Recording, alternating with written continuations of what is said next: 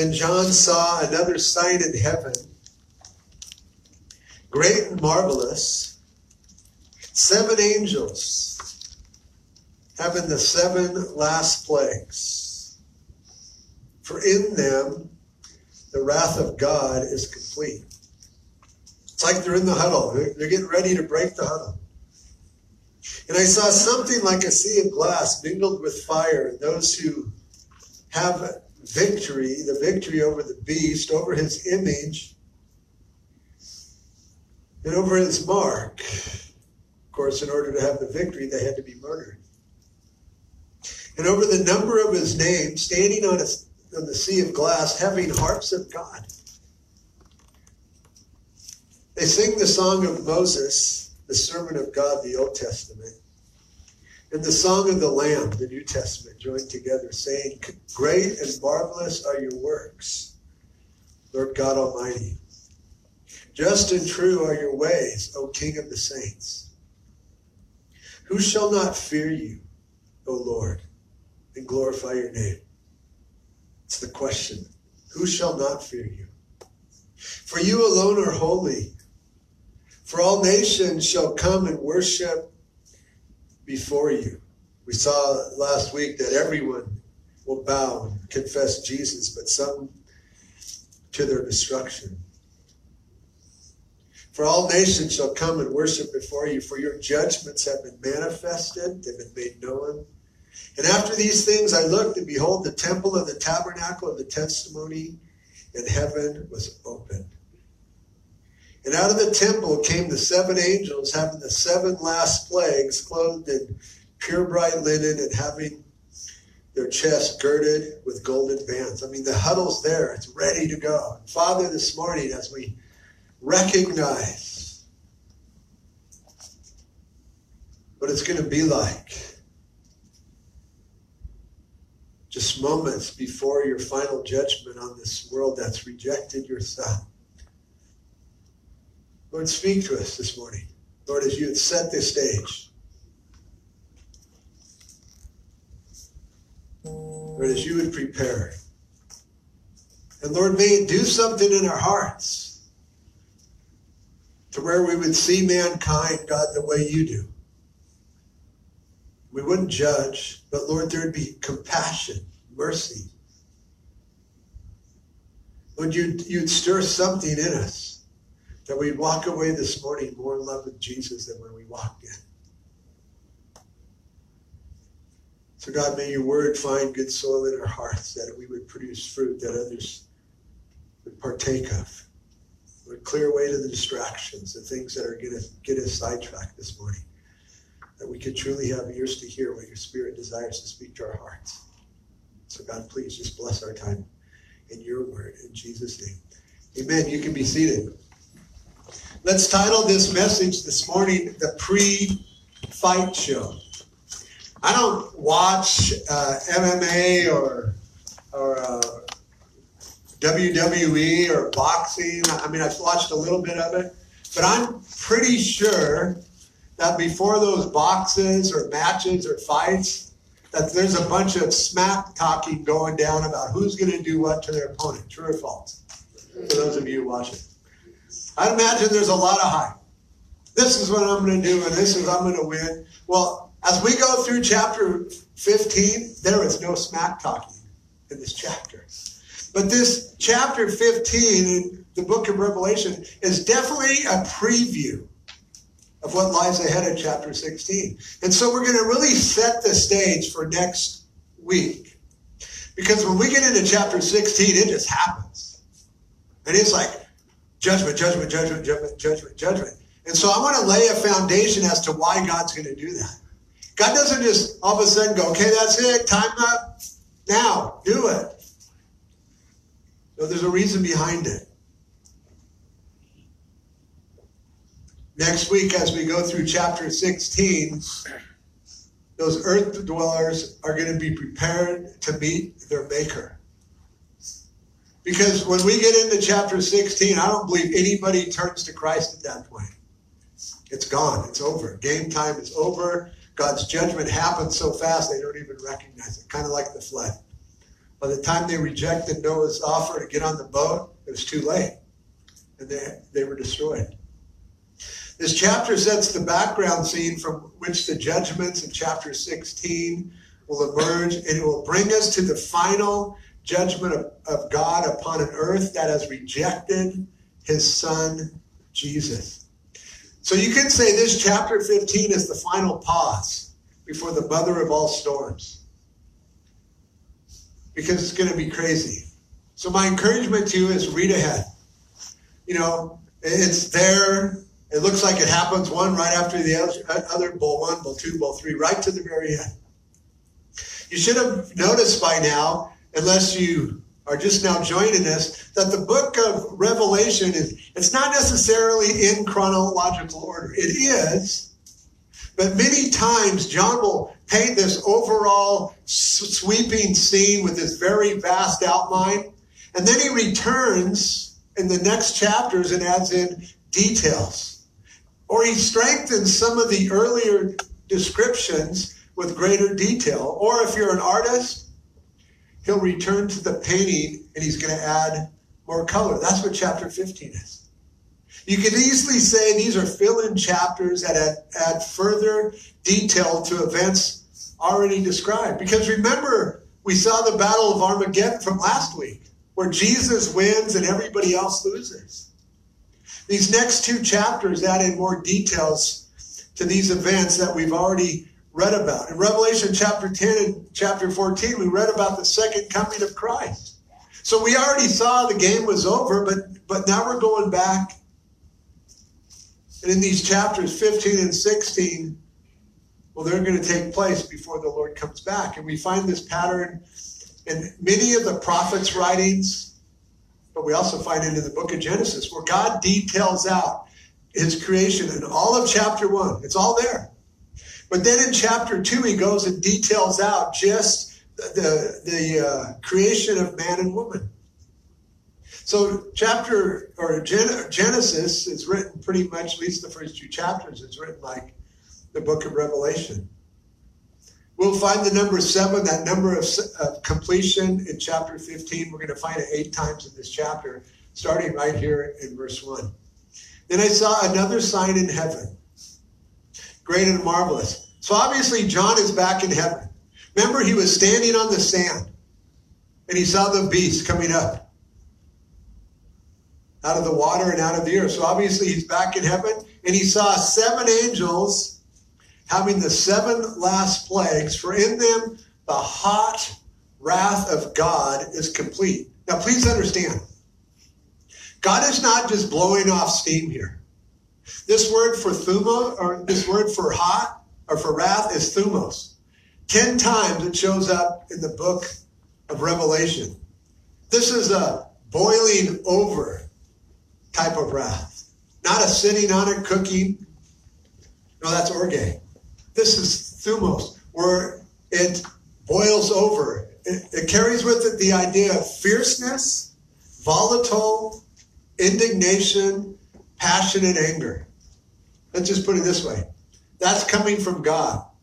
You're not going to want to be there for this. When, when these seven angels, with their seven pre filled bowls full of the justice of God, pour them out on a Christ rejecting world, not only is it all over at that point, but God's wrath on this Christ rejecting world, it's complete. So when we get done with chapter 16, the judgment's all done. Of course, we're going to see the battle of Armageddon in chapter 19. Chapter 17 and 18, we'll talk about the Babylonian system. But the judgment will be done. All that will be left is for the East to fight the West and then to become allies and take on Jesus, and that battle's over before it even starts. But can you imagine the full wrath of God being poured out on this earth? That's got to be crazy. So let me ask you this as we think about, because next week we ain't going to stop and think about it. We're just going to go through it.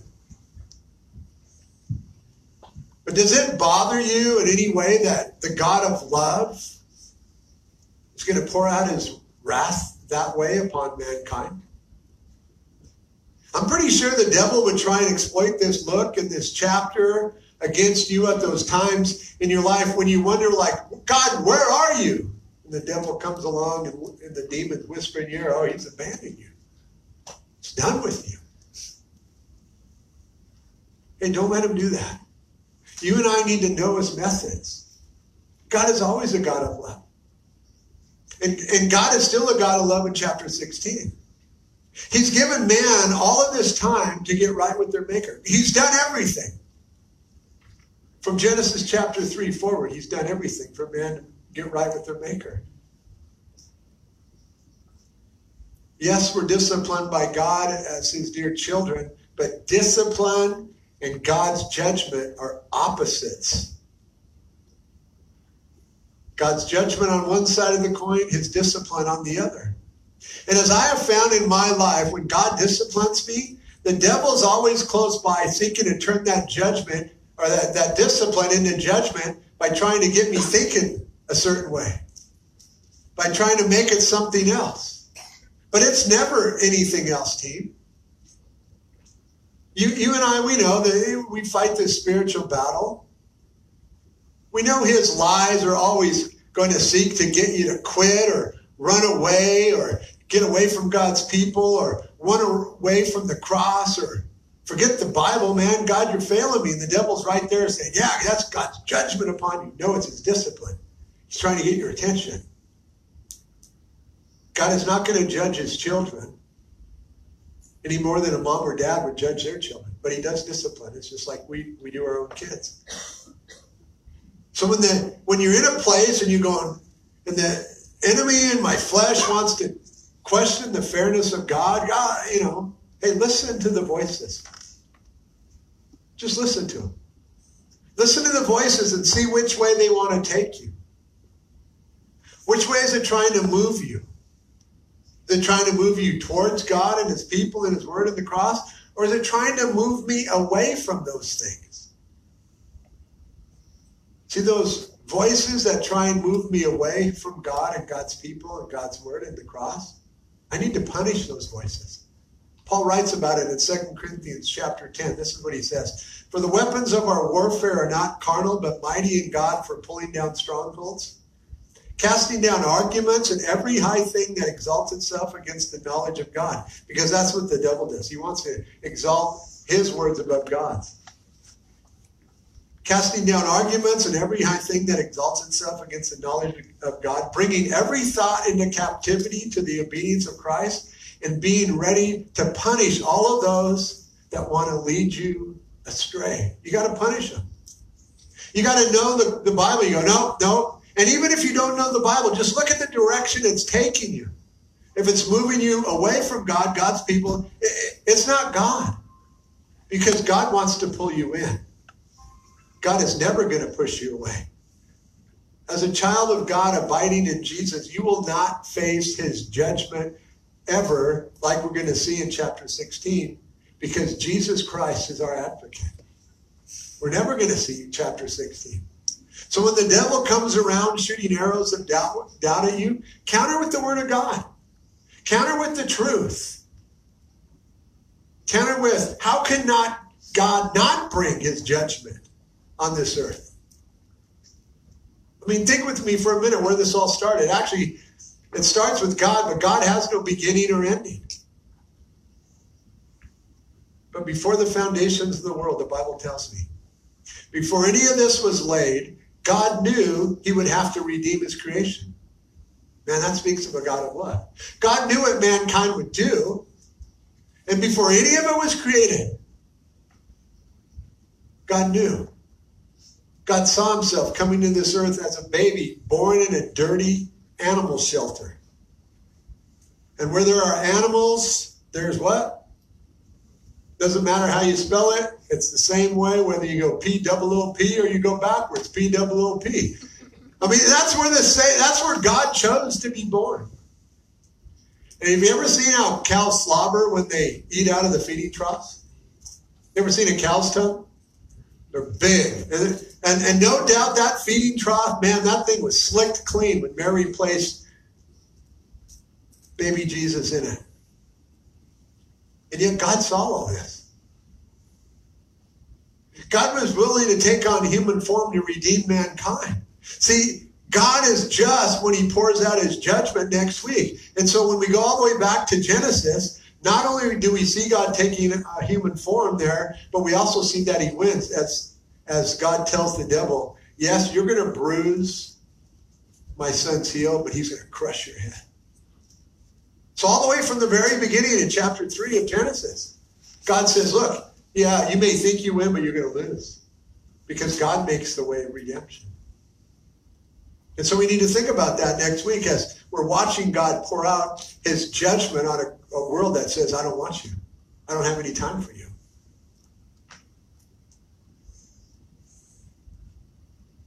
We read through the Gospels, God living 33 years on this earth, 100% man, 100% God. And he's tempted in everything, yet without sin. And see, that's why he can sympathize with me when I blow it. I can come to him. He ultimately gives up his life by allowing himself to be put to death that you and I might have life and not just life, but abundant life and never face his judgment. So he creates perfect, man blows it, sin comes in, God fixes it and says, Look, turn to me and you'll survive and you'll live. And if you don't, my judgment. Well, it's a no brainer. Except for a world that is good at deceiving people. Our God is just and fair and provided the way for people to escape judgment that we're going to see next week. And he has to exercise judgment on those who reject his free offer of grace.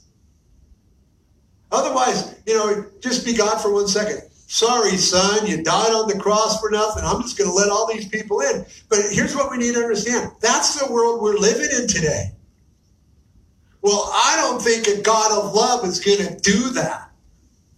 Really? So he sent his son to die on the cross so that and suffer the wrath of God just for nothing? But that's our world we're living in today. That's what people think. Think of it this way. A man runs a red light, hits a woman, putting her in the hospital. She sues. He loses. She wins. And so the judge lays out the penalty. Here's his choices. I'm going to give you two. I'm a fair judge. I'm going to give you two choices on how to make restitution. Pay her bills, the charges dropped in community service, or pay her bills, pay a fine, go to jail. Your choice. Which one would you like? Well, the man decides that neither is fair, and he decides to create his own system of justice. He determines he has a better way of seeking the outcome than the judge. How well is that going to work? Not going to work at all. I mean, is the judge not justified in pronouncing judgment upon this man? Of course he is, because he gave the man choice. The man just doesn't want the choices. And that's where we are today in the world. They don't want God's choices. I mean, the man thought that the judge either couldn't do anything or he wouldn't enforce his ruling. And so he thought, I'll just create my own system. Thus, whatever man receives, the judge is just in bringing about his judgment because the judge offered the man choice the very thing that God offers today through the cross of Jesus Christ. God will be just. So when we watch it all destroyed next week, God is going to be just because he offered choice. God has done everything, but violated our free will. And that he won't do. That's what the tree in the garden represents. We'd all would have been a bunch of robots. But with that tree in the garden represents free choice. You and I, we have free will choice every single day. Thus, whatever the man receives, the judge is right, righteous about his judgment. God's done the same for us, but in a more radical way. He knew we couldn't pay the price for sin ever. The Bible tells us, you know, God served the time on the cross so you and I wouldn't have to. So the conclusion to all of this is that God is just in serving up his wrath on this Christ rejecting world. We need to know that because our world doesn't think that way anymore.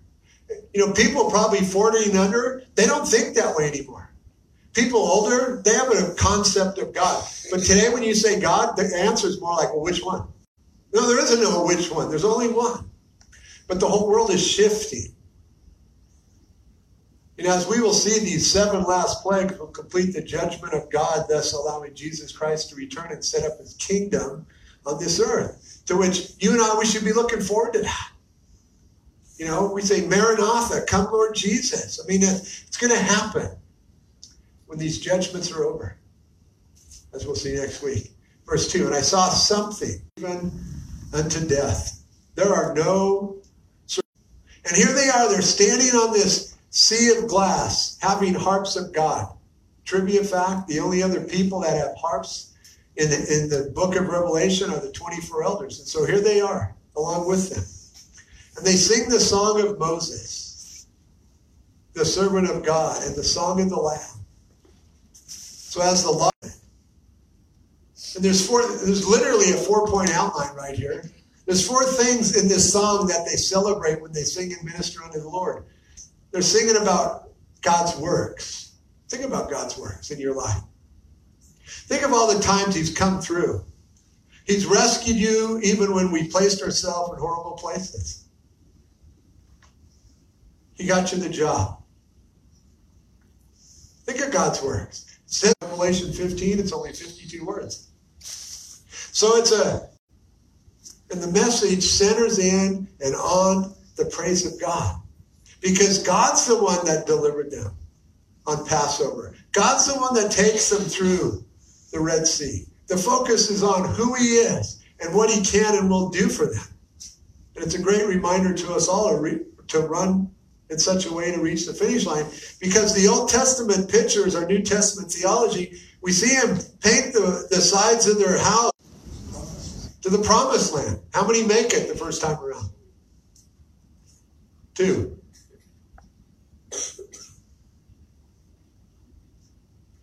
And the people. The people said, No, no, no, we don't want the promised land. We don't want the promised land. And God says, Okay, great. You don't want it. I'll give you what you what you want. Go spend 40 years. Their kids wanted it, but they didn't. See, God's never going to force us to take anything that's His, that He offers us. God sees His Israelites to the promised land, and He brought judgment. It's unwise for us to ever challenge the words of God or even the ways of God. I think that's what the devil wants to do. It's certainly what he did with Eve. He, he, he sought to challenge the ways of God and the fairness of God, and it worked. Hey, God's holding out on you. If God was a God of love, He would allow you to eat anything and everything. Matter of fact, He knows the day you eat it, you're going to be just like Him. It's the message of the world. Team, we must always remember or fall back on just and true of the ways of our God. We got to camp there. We just got to know that. The devil's tactics was to seek to.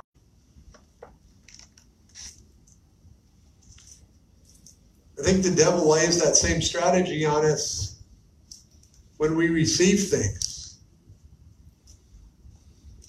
Yeah, God allowed them, and we receive them, but others don't receive the same. Things like a job layoff, death of a child or spouse, operations on your child, cancer, accidents, rob, school teachers, maybe. Not all school teachers. the devil is always close by to offer fiery darts like, I don't see how a God of love could allow that or do that to you. Because as he was in Genesis 3, it's how he is today. And people are going to buy into that philosophy, and they're going to be in chapter 16 next week. Now, that doesn't seem fair that God would bring that into your life. He lies those things to us. The devil's looking for weak links in our spiritual armor. So I don't believe he would or we would never think this or say it but when we question the trials in our lives with, with like, God, how could you? Are we not acting as if we know more than God? That somehow we are more just than God? It's kind of ridiculous. We, I don't think we would ever verbalize that. But when we think that way, how, how come God? I don't, I don't think God has to answer. He might. Uh, if he does answer, I bet you his answers are very short. God, why did this happen to me? I've been a good person. I've paid all my bills. I tithe faithfully every week. I read my, I've been reading my Bible. I, I, and I is at the center of all of that. But that's right where the devil and his demons want to take us. Because that's working within the world today. You, you see, Satan is always challenging God the same way and accusing us and God about protecting us. We all know that the God of the Bible is also patient. Amen. He's patient. We see that all the way through. So when we get to chapter 16 next week, God just doesn't decide, oh, let's let's just let's wipe them out. No, no, I need to understand the judgment of God. It's also all about the patience of God. And the best place to look at the patience of God is Genesis 15. So just turn there for a quick peek. I want you to see this. I want us to see the patience of God as he deals with the nation of the Amorites. They are a totally ungodly group of people. They're descendants of Lot. And in Genesis chapter 15, verse 16, God is telling Abe that his people are going to go into a land and be afflicted for 400 years. And then in verse 16, God tells Abe why that's going to happen. But in the fourth generation, and each generation here is 100 years, they shall return here, meaning back to the promised land. For the iniquity of the Amorites is not yet complete. Do you see that? The cup of sin was not yet full. They were bad, but they weren't bad enough yet for God to act. I believe they could have repented at any time. They could have stayed the execution of God's judgment upon them they just chose not to. And God's going to give them 400 years. Just like in today's day, God is patient. But that day will come to an end. Now turn to Deuteronomy chapter 20.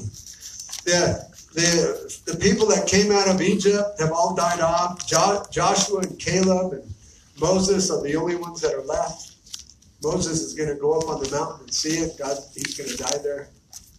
And so God is giving Joshua and the people these, these new instructions in Deuteronomy 20, verse 16. But of the cities of these people, which the Lord your God gives you as an inheritance, you shall let nothing that breathes remain alive, but you shall utterly destroy them. The Hittite and the who? The Amorite and the Canaanite, the per- Perizzite, the Hivite, the Je- Jebusite, the Termite, and all these otherites, just as the Lord your God has commanded you. Now, if you started right there in your Bible, you'd think, man, that's totally unfair that God wipes out all those people just so his, his promised land people, the Jews, the nation of Israel, could have a place to live. That doesn't seem fair. No, no, that's because you got to realize God gave them over 400 years to repent. They just chose not to. God is patient. It's almost twice as long as our nation's been in existence 400 years. See, our God, the creator of the universe, is extremely fair and patient. So we, we got to trust him. Think about your own day to day trials. Is it ever going to end? No, we need to trust Him. It will end. I'm 100% positive your whatever trial you're in right now will end because God has another one for you. You know, it's going to end. And when we're in those things, we just fall back on the fact that He loves us and He has a plan for life, even if we don't understand what it is at that point. Because God is fair and God is patient. Genesis chapter 18. How about Sodom? Is God patient there? Genesis chapter 18, verse 20. And the Lord said, because the outcry against Sodom and Gomorrah is great, and because their sin is very grave, I will go down now and see whether they have done altogether according to the outcry against it that has come to me. And if not, I will know. Now, God knows the outcome there. This is all for our benefit, Abe's benefit, I believe. That we might, now that God is righteous and just when he brings judgment upon them, he goes down. And remember the bargaining that Abraham does with Moses, or that Abraham does with God? Hey, God, if there's 50 righteous, will you destroy it? If there's 40, if there's 10. And Abraham thought, yeah, 10. There's got to be at least 10 righteous. We know there wasn't. But God wasn't rash. God was slow to anger. How about the days of Noah, Genesis chapter 6? How long does God wait after he pronounces judgment? Look at verse 3 in Genesis 6. And the Lord said, My spirit shall not strive with man forever, for he is indeed flesh, and it was wicked. Yet his days shall be 120 years. So does God give them 120 years to get it together? I don't know. All I know is he spoke his plan 120 years before it happened. There was room on the ark. People could have gone on. They just chose not to. There's room to get into the kingdom today, but those that choose not to, well, they're going to receive chapter 16 next week. First Peter chapter 3, verse 20 speaks about those who chose not to get on the boat. Who formerly were disobedient when once the long suffering of God waited in the days of Noah well, the ark was being prepared in which a few, that is, eight souls, were saved through water. Again, it's all choice. They could have. Hey, what are you making? A boat. Why? It's going to rain, flood the earth. Well, they'd never seen rain before. They didn't believe that. I'll bet you there's a lot of people pounding on that boat after the doors have been shut and it started to rain. But it's too late. It's too late all choice. They just chose to they chose to perish. They chose not to believe the message that Noah preached, not only with his words, but also his life. How about Rahab the prostitute in Jericho? You know the two spies that that whole thing goes down? She was the only one that believed and acted on her belief. And she got her family in with her. Everyone else was killed.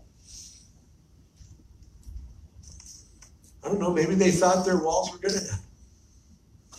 We find the same long suffering of God in the New Testament, Revelation chapter 2, verse 21. Speaking of the church in Thyatira, and I gave her time that she might repent of her fornication, and she did not repent.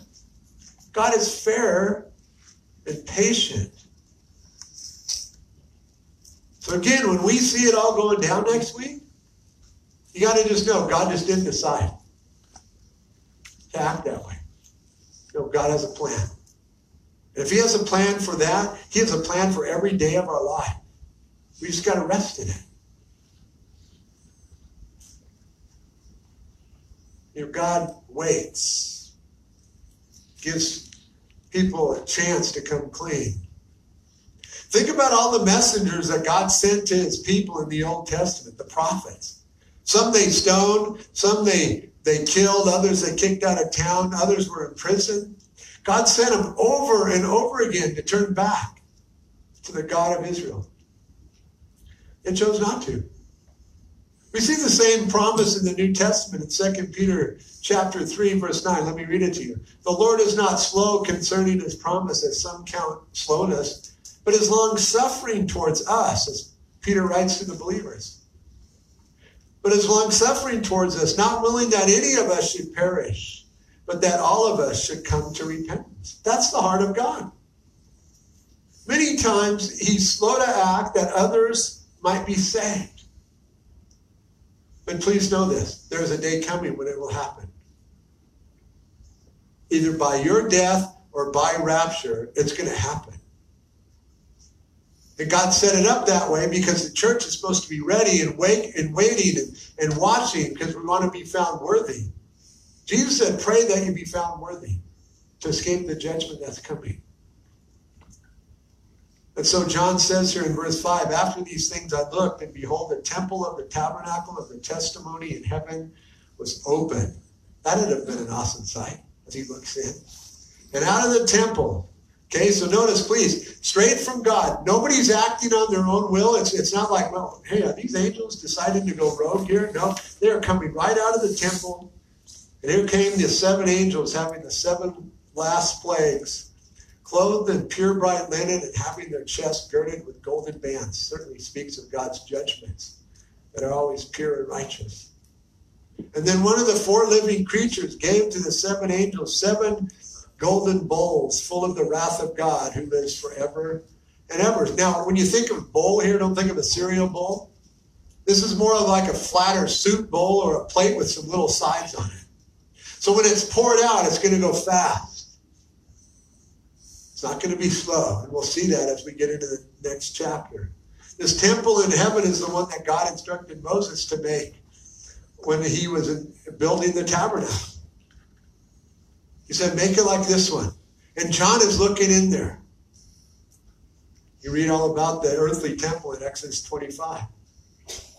Paul tells us in Hebrews 9:24 that, that Christ has not entered the holy place made with hands, which are copies of the true, but into heaven itself, now to appear in the presence of God for us. Now, I don't know if John sees Jesus there. It says there's smoke there, so maybe he did. But he's looking right there. This would be the temple where Stephen, while being stoned, looked up to heaven and saw Jesus standing at the right hand of God. This is that as John looks in and sees that the, the throne is open. Turn to Colossians chapter 3 with me just for a quick minute.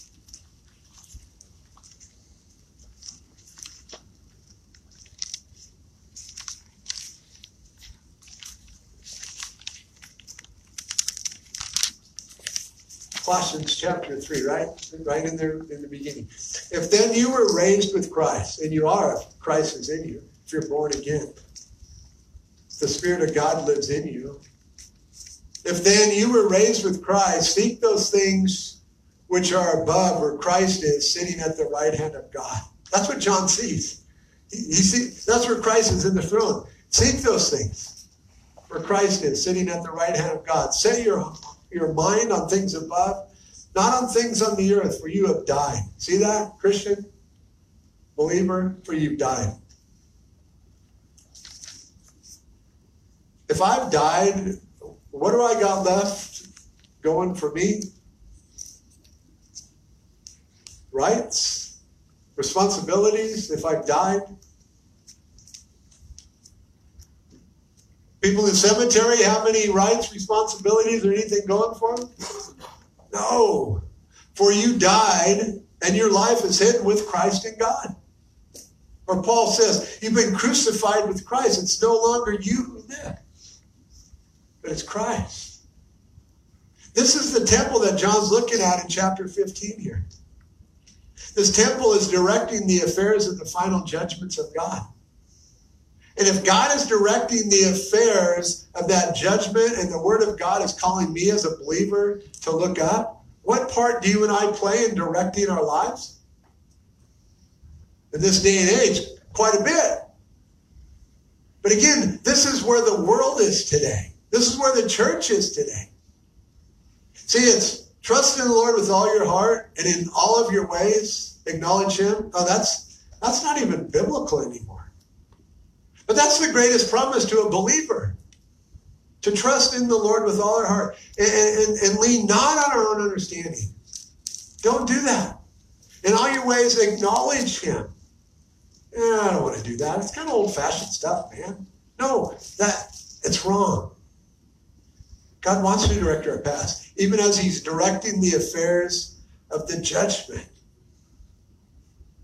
And see if God's directing the affairs of judgment at the final end of mankind's time on this earth, man, I can trust him to take care of me. I can trust him to watch over me every day. See, this is why I never have to worry. Because God's the one that's watching over the affairs of my life. And yet, when I find myself in a place where I shouldn't, I need to look 90 degrees upward and I need to repent and get back to that place. Listen to Hebrews chapter 4, verse 14. This, this is what John sees as he looks up into the throne. Seeing that you and I, we have a great high priest who's passed into the heavens, Jesus, the Son of God, let us hold fast our confession, for we do not have a high priest who cannot sympathize with our weaknesses, but was in all points tempted as we are, yet without sin. Let us therefore come boldly to the throne of grace that we may obtain mercy and find grace to help in our time of need. And when you blow it, boom, run to the throne here. Grace and mercy, it's a good thing. This throne of grace is in heaven calling the shots in this final chapter of life on this earth team. And today, man, it's available to us as we daily die to ourselves and pick up our cross and follow after Jesus. I, I hope we all know that this world is not a playground to play on, it's a battlefield to fight on. This earth is not our home. We're aliens, we're pilgrims, we're ambassadors, we're sojourners, we're passing through, we're missionaries. We are.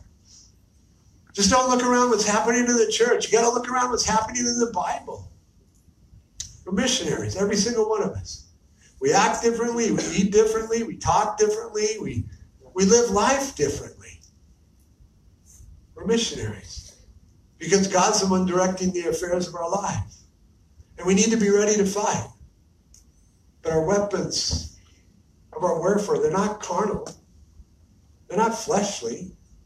They're not, I'm going to give you a piece of my mind. No, none of that. We need to be ready to fight because God has ensured us as we die to ourselves daily, we will win the battle and we will collect the souls of men and women. But you'll never do that by living for yourself. God wants us to be his representatives in these last days that we live in. Verse 8 The temple was filled with smoke from the glory of God and from his power, and no one was able to enter. See that? No one's coming in to the temple till the seven plagues of the seven angels were completed. So why the smoke? We see it was the glory of God and his power. But John's looked into the throne before and described things. But this time there's smoke.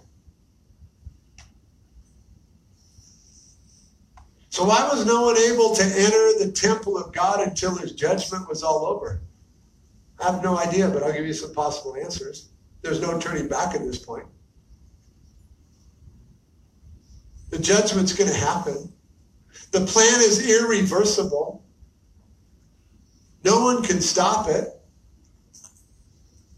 No one can stop it because no one has access into the temple in heaven, and the angels are going to obey. Thus, nobody can counter it. So, why the smoke? This is my best answer. Because the heart of God aches.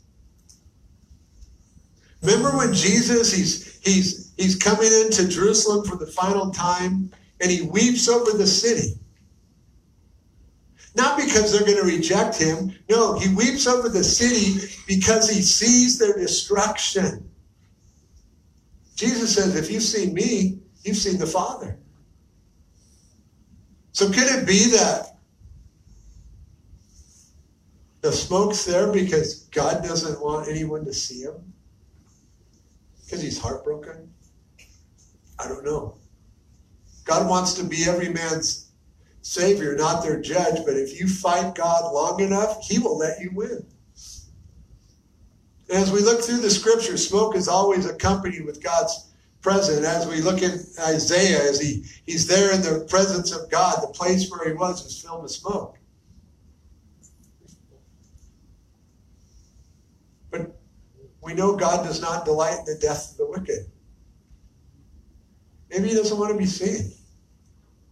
I don't know.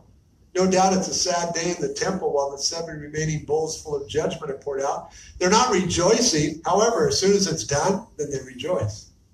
Nobody rejoices in heaven over judgment, only when it's done.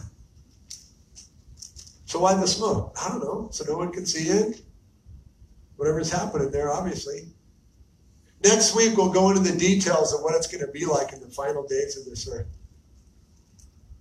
And as I, as I was thinking about next week, you know, I'm thinking about a lot of people that are going to, even like Calvary Chapel guys, well, you know, we're new year, we're going to do this new thing. And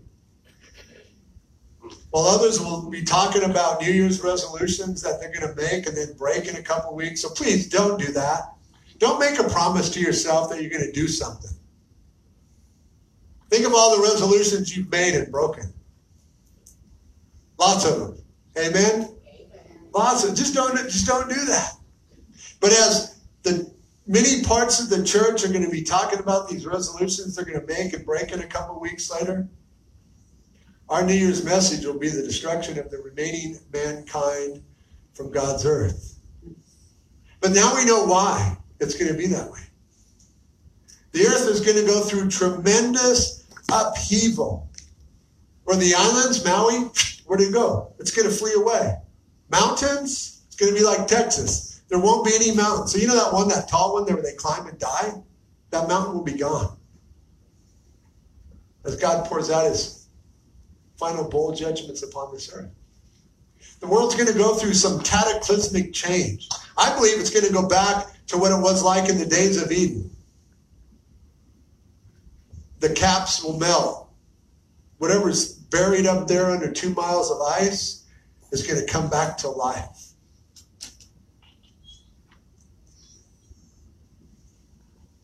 That's what awaits all those who think that they should be the judge over their lives. It's crazy. But yet, God Almighty, the creator of the universe, wants to be that over their lives. But that's where we're going to be next week. Not exactly the message we like to preach because of man's refusal, though, to receive God's grace and mercy. God, in his justice, must very soon judge the earth. Otherwise, Billy Graham's wife, Ruth, who used to say, you know, if God doesn't act soon, he's going to have to apologize to Sodom. It was just a saying. I don't think she meant that. But as she looked at the condition of the earth, she looked at the condition of America. She saw the things that happened in her own lifetime to change. We're obviously not like Sodom and Gomorrah. There's more than 10 righteous in America. But you know what? We kill millions of babies every year. I think that catches God's notice. I don't think I don't ever read of them killing babies in Sodom and Gomorrah. We have our own thing where God would be righteous and acting.